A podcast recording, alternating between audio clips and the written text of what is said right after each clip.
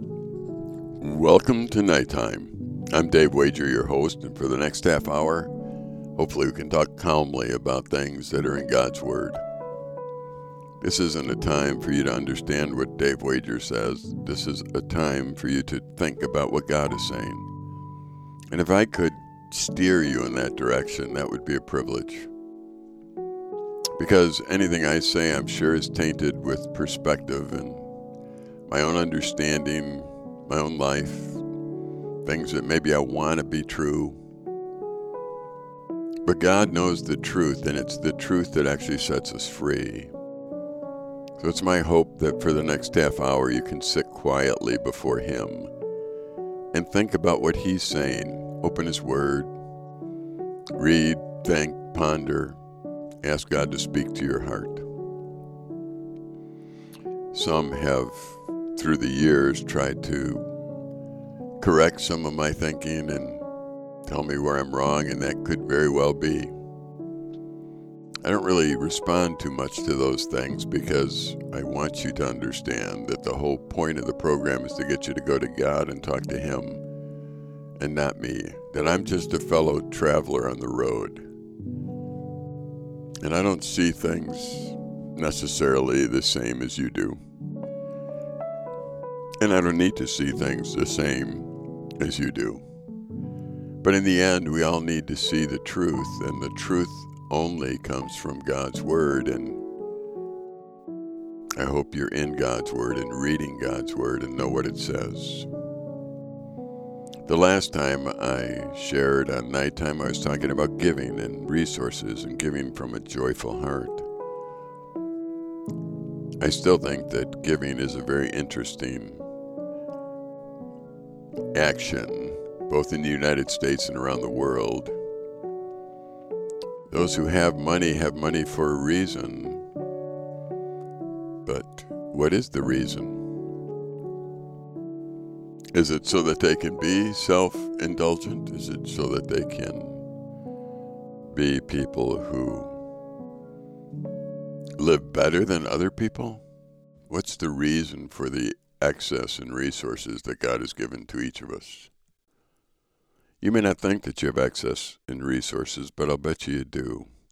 Oh, maybe you don't if you've gone into debt and you're barely able to keep your head above water in the United States of America with all the debt that you have accumulated.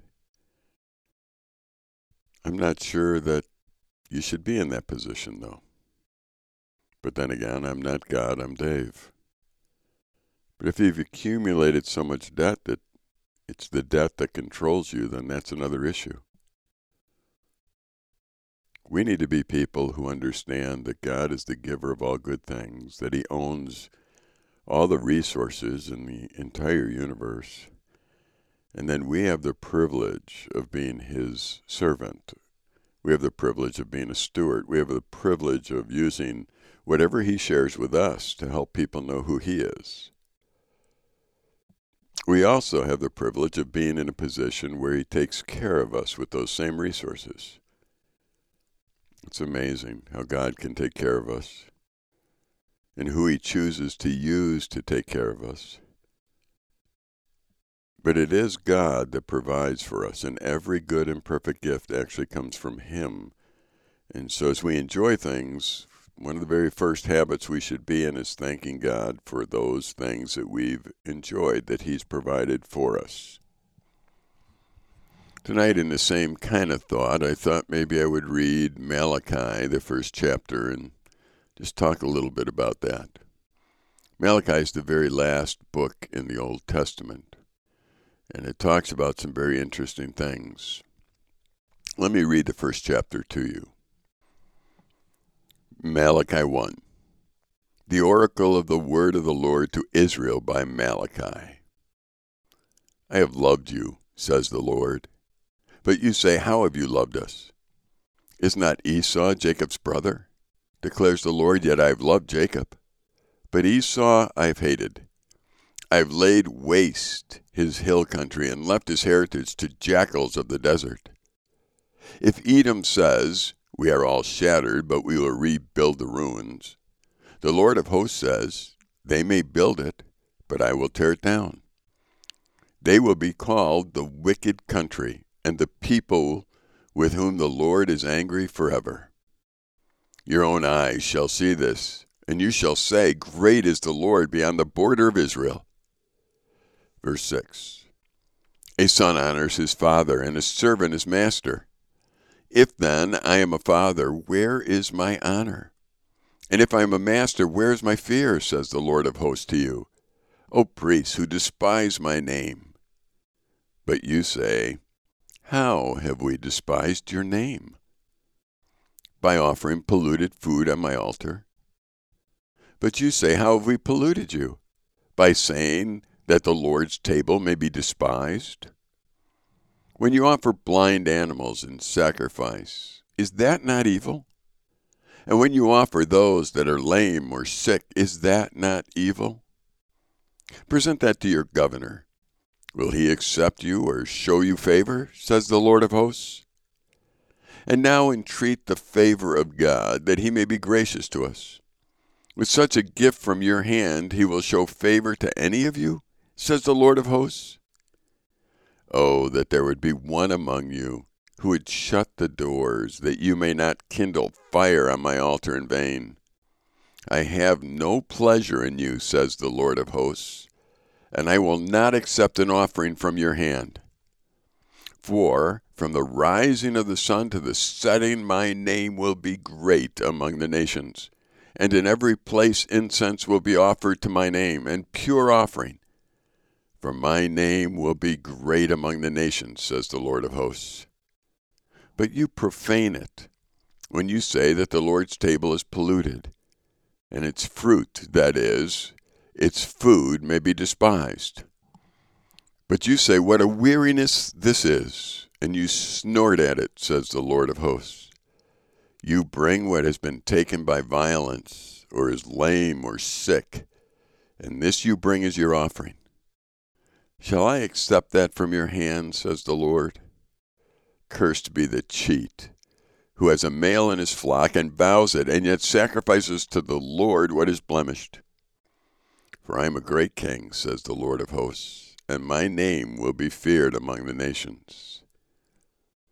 You know, Malachi makes it very clear that God is in charge, that everything we have is from Him, and He understands our motives for what we the bottom line really is that God is the one that's in charge of all things.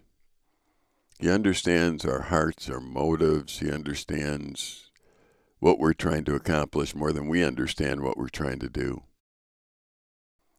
When you start playing games with God, no matter what the game is, it's a game that He knows about, and you can't win doing that.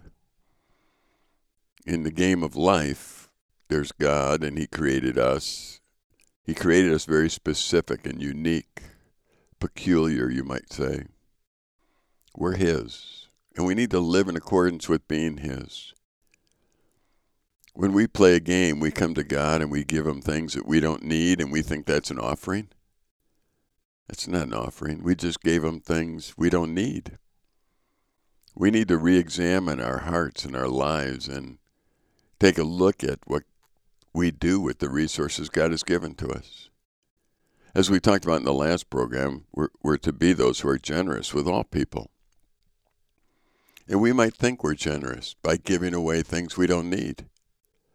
But that's not generosity. I remember through the years here a few instances where people wanted to give the ministry of Silver Birch Ranch something that they didn't need, and they thought it was a wonderful gift.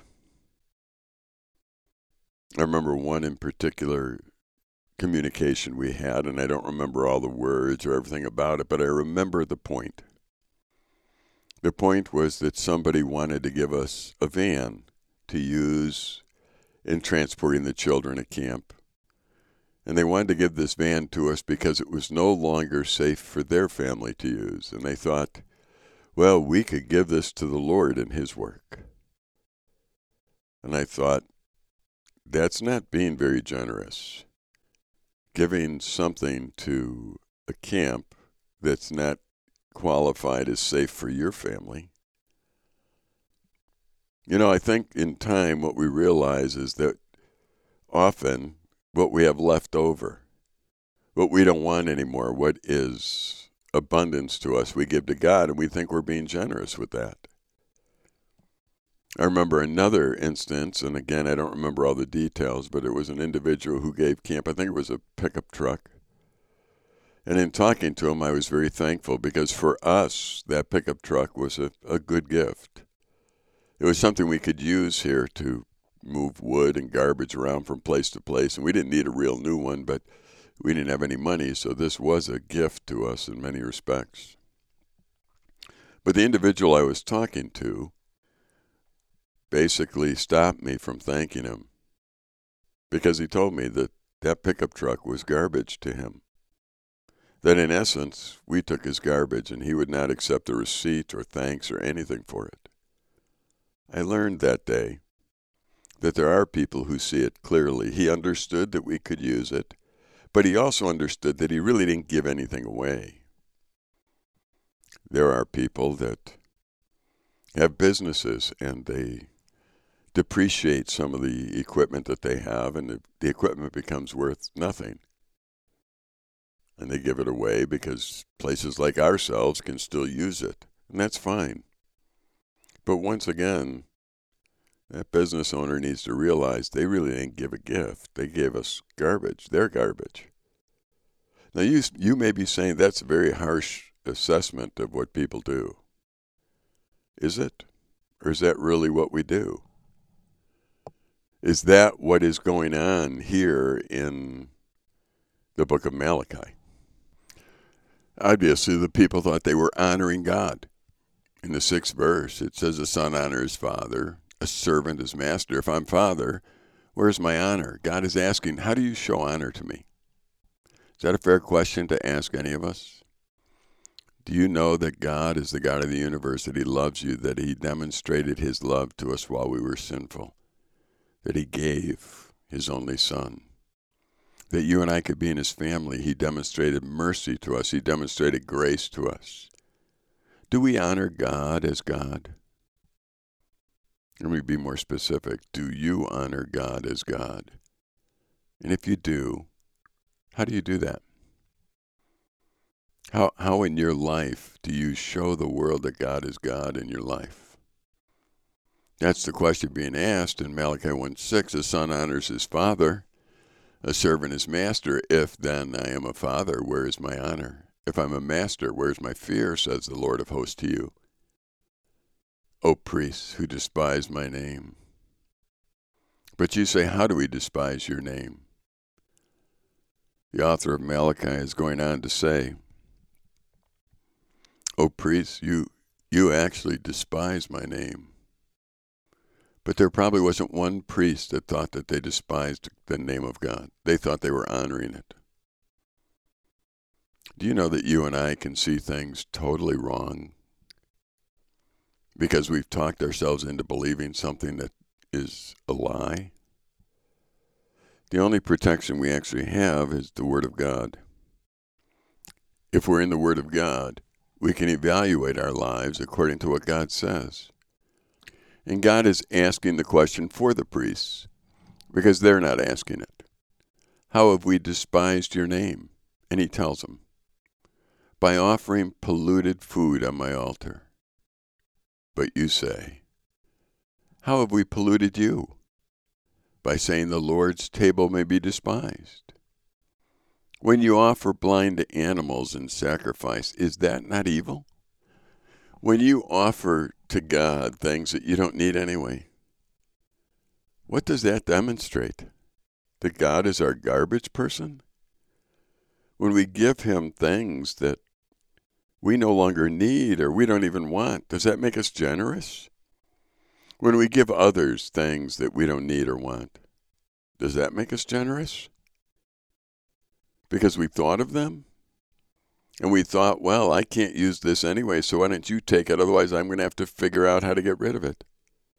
Or I'll just have to store it forever and build bigger barns. You do remember the story of the rich fool. It's found in Luke chapter 12, and I want to read Luke 12, 13 to 34 to you. Someone in the crowd said to him, Teacher, tell my brother to divide the inheritance with me. But he said to him, Man, who made me a judge or arbitrator over you? And he said to them, Take care, lest you be on guard against all covetousness. For one's life does not consist in the abundance of his possessions. And he told them a parable, saying, The land of a rich man produced plentiful. And he thought to himself, What shall I do, for I have nowhere to store my crops? And he said, I will do this. I will tear down my barns and build larger ones, and there I will store all my grain and my goods. And I will say to my soul, Soul, you have ample goods laid up for many years. Relax, eat, drink, be merry. But God said to him, Fool, this night your soul will be required of you, and the things you have prepared, whose will they be? So is the one who lays up treasure for himself and is not rich toward God. Verse 22 And he said to the disciples, Therefore I tell you, do not be anxious about your life, what you will eat, nor about your body, what you will put on it. For life is more than food, and body more than clothing. Consider ravens. They neither sow nor reap, they have neither storehouse nor barn, and yet God feeds them. Of how much more value are you than the birds? And which of you, by being anxious, can add a single hour to his lifespan? If then you are not able to do as small a thing as that, why are you anxious about the rest? Consider the lilies, how they grow. They neither toil nor spin. Yet I tell you, even Solomon in all his glory was not arrayed like one of these. But if God so clothes the grass, which is alive in the field today and tomorrow is thrown in the oven, how much more will he clothe you, O you of little faith? And do not seek what you are to eat and what you are to drink, nor be worried. For all the nations of the world seek after these things, and your Father knows that you need them. Instead, seek his kingdom, and these things will be added to you. Fear not, little flock, for it is your Father's good pleasure to give you the kingdom. Sell your possessions and give to the needy. Provide yourself with money bags that do not grow old, with a treasure in heaven that does not fail, where no thief approaches and no moth destroys. For where your treasure is, there your heart will be also. As you go through this passage of the rich fool, you see that there was an individual who made more than they needed.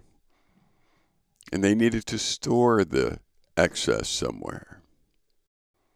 I wonder, do you make more than you need? And if you do, what are you doing with it? Have you thought about that?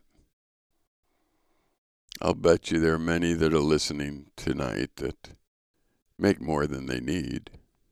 Oh, I'm sure there are some that don't. But once again, I think there has to be an honest evaluation of this. However, you can do it, I would see if you could sit down sometime in quietness and just write on a piece of paper what you would consider actual needs and then the resources that are necessary for you to meet those needs. For example, you you certainly do need to eat. Now again, some people think they need to eat at a higher level than others, but I would be trying to encourage you to be honest if you evaluate what the need to eat really is and how much that would cost. You need shelter. Once again, that could be all over the place, but what do you actually need? In the United States of America, I think you need a car, you need a phone in order to operate in our society. Again, what level car, what level phone, that's not part of the discussion. But if you were to write down in one column on a piece of paper all the needs that you have and how much is necessary for those needs, and know that you would stand before God for answering about whether they're a need or a want, Then on another column, put in all the other things, things that you just would like, things that you want. You got to realize that God promised to provide our needs as we walk with Him and enjoy Him and trust Him. He may even provide several of our wants, our desires. I, I have no idea. But He's promised our needs. But we need to be honest about what those actually look like. So if I have excess, if I have excess, then I'm assuming that God has a plan for that excess somewhere. It's not just to be self indulgent with it, it's not just to store it and do nothing with it. Remember when God gave the illustration of the talents? He gave one ten and five and one, and the only one that really got in trouble was the one that didn't use it for anything. Took it and just didn't use it for anything when it was supposed to be used for something. What does God want you to do with your resources? How does He want you to use your resources? That's an important question to ask. Well, the rich fool had more than he needed, and he obviously stored it in his barn. And he thought, well, I'm still having much more than I need, so I need to store it in my barn so that I can eat, drink, and be merry, so I can relax, eat, drink, and be merry. Sounds like the great American dream to me. I have more than I need, so I need to store it in a barn so that I can not answer to anyone the rest of my life. So I can get up in the morning, do what I want, eat what I want, drink what I want, and just enjoy life the way I want. Could be. Maybe not, but it could be. You see, when we begin to be those who live for ourselves, we make decisions based on our perverted thoughts about how important we are in the universe. And oftentimes we can miss the point that God wants to take care of us, that He loves taking care of us, Faith in God is the most important aspect of our relationship. Without faith, according to Hebrews, it's impossible to please God. And if money has replaced our faith in God, then money's too important to us. If our plans have replaced our faith in God, then that's more important to us than God, and that's foolish. This particular rich man didn't understand the point that God was going to make here for him. That his soul would be required and he would never enjoy that resource he was putting away. I've often thought about that, how quickly life can change. One diagnosis of cancer, a car accident, a war that breaks out somewhere. And all of a sudden, all the plants that you had and the barns that you built and stuffed with things somebody else has now. And how will they use those things? I don't know. You'll have nothing to say about it because they will use the things that you left them the way they think they should. We love controlling things, but really, there's so much that's out of our control, the future that we have. This rich man isn't atypical, he's probably typical especially as I travel around the United States of America where we have more than one house and we have possessions that are in place in case the possessions we have don't work. And we have storage units so that we can store things that we have no room to store in our own homes. We certainly are the land of abundance, the land of plenty. And, and I think God enjoys being generous with his people but not when his generosity becomes what we worship. The things he gives us becomes what is important to us rather than himself. Well, God had one word for this man who decided to focus on having more than he ever needed, and the word is fool. Then he goes on to tell the disciples uh, don't be anxious about your life. Don't be anxious what you're going to eat or your body, what you're going to put on it. You know, life is more than that it's more than how you look. It's it's more than just your comfort. In fact, when you look at the scriptures, you realize the life that we're in is a war zone. It's between Satan and God, and when it's over, we get to relax. We get to go home. Until then, we're in the middle of a war, and wars demand a certain sacrifice.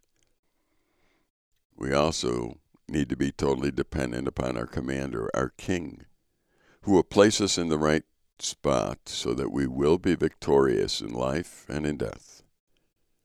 But one day the war ends, and it's no longer about what's going on on this earth. One day, all those who have had their trust in Jesus Christ and have faith in what God is doing through their life and through their resources, they will not be disappointed in what God does. And God is the ultimate giver.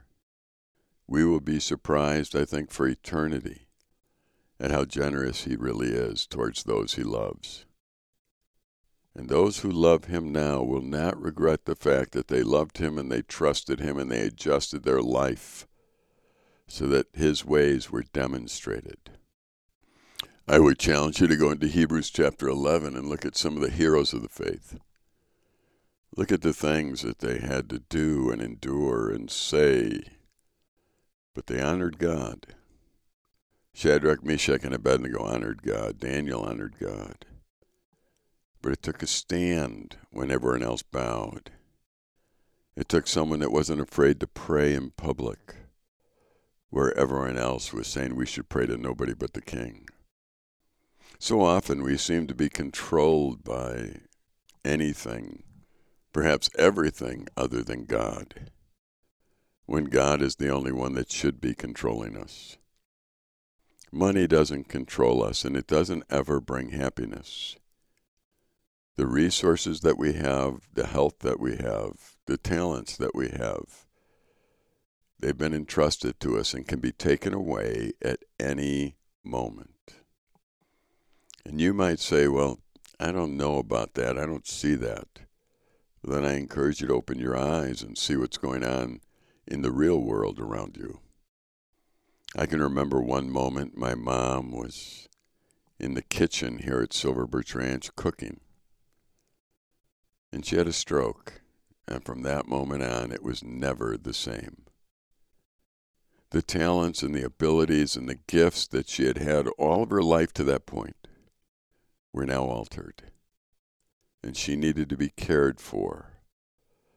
Instead of being able to use those talents that she had accumulated, she had to have somebody care for her with the same kind of talents. My dad came home from a lunch and had a heart attack, and everything changed from that moment on. The world can change in an instant. The only security that I have, the only security that you have, is that we use all that we have to honor Almighty God we need to acknowledge the fact that He has given us all things and that we are stewards of all those things He's given to us and use them in a way where somebody can see who He is because of it. There are times where we do wonder, but I promise you, God knows that wonder. And I think He honors that because we're being honest with Him, saying, I don't know what to do with this. Trust the fact that God will guide you during those moments. I've never said you should go and write a check for everything you have to somebody. I've never said you should keep everything you have for yourself. The only healthy response to all things that we have is to submit them to God and ask Him to lead and guide us and follow the direction of the Holy Spirit and guidance with the Scriptures. Well, I'm Dave Wager here in the studios at Silver Birch Ranch on the campus of the Nicolet Bible Institute. You've been listening to Nighttime. Good night for now.